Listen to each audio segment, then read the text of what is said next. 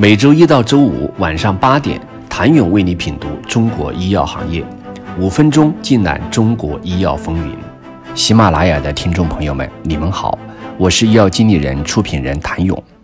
一年时间，通化市产值过亿元的企业少了三家，五千万以上的产品少了十七个。为什么会这样？其实背后的原因分析大同小异，可以总结到以下几点。通化市医药产业集群的形成，一方面得益于通化当地的资源优势和彼时医药产业外部环境。资源优势主要体现在中药材资源上。根据官方信息，通化市现已查明药物资源二百五十二科五百九十六属，一千一百三十三种，其中植物药一百四十八科九百九十二种，动物药一百零四科一百二十八种，矿物药十五种。总蕴藏量为二十万吨，盛产人参、五味子、天麻、刺五加、红景天等多种中药材，其中人参产量占全国的四分之一，全市中药材种植总面积超四十五万亩，总产量达到二点五万吨。其实，细数通化市的医药企业，绝大部分以中药为主，也只有通化东宝独辟蹊径，以胰岛素产品被业界所熟知。但这种特色的取得更多归因于人的因素。此外，还有通化市医药产业的优势，就是集群的溢出效应。通化市医药产业集群的母体是一家名为通化市制药厂的企业，由1958年公私合营的中药材经营公司改制而来。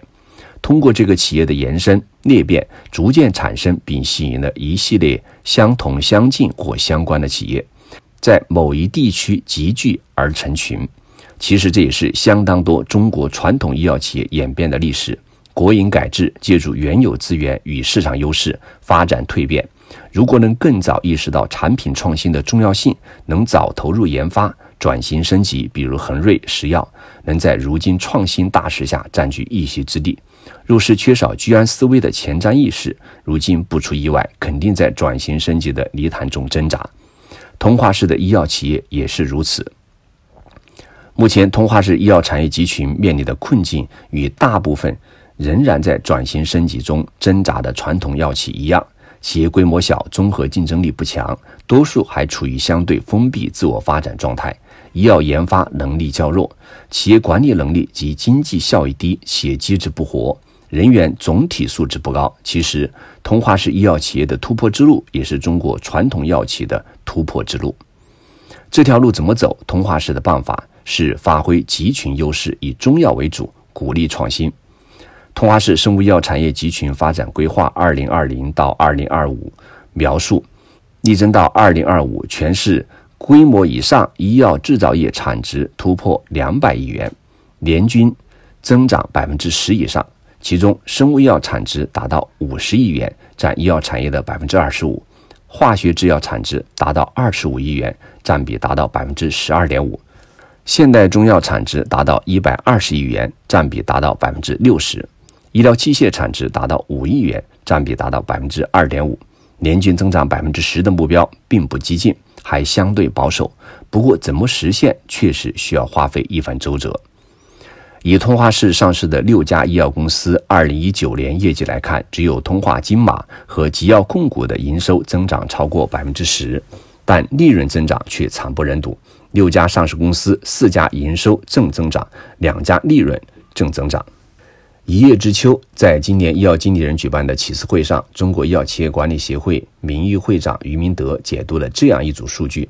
二零一九年医药行业亏损金额达到一百八十七点九亿元，亏损金额达到历史最高点。到了二零二零年九月，医药行业亏损企业已经达到了一千九百二十四家，这个数字可谓触目惊心。该怎么办？于明德认为，要一方面充分预估困难，做好较长时间应对外部环境变化的思想准备和工作准备；更重要的是，加快创新步伐，重视国际市场的拓展。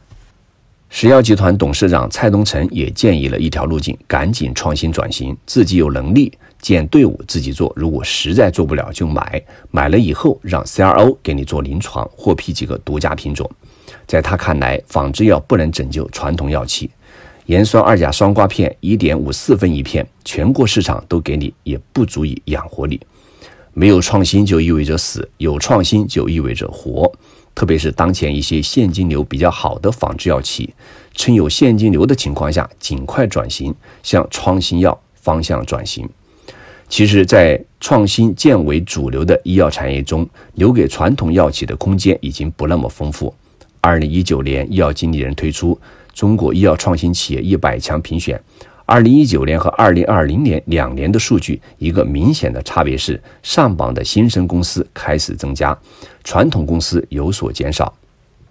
二零一九年成立于两千年前的公司为六十一家，二零二零年这一数字缩减至三十二家。与此同时，二零一零年之后成立的公司由二零一九年的十五家增长到二零一零年的二十八家。现实的窘境是中国虽然是全球第二大医药市场，但不需要那么多制药企业，优胜劣汰正在进行。根据国家药监局发布的二零一九年度。药品监管统计年报，截至二零一九年底，全国共有原料药和制剂生产企业四千五百二十九家。也许每家公司需要首先考虑的是，自身在这超过四千家公司的巨大红海中，怎样定位自身的独特优势。这同样是通化医药集群中的公司需要瞄准和衡量的战略指向。感谢您的收听，佳节将至，祝你新春愉快，我们春节后再见。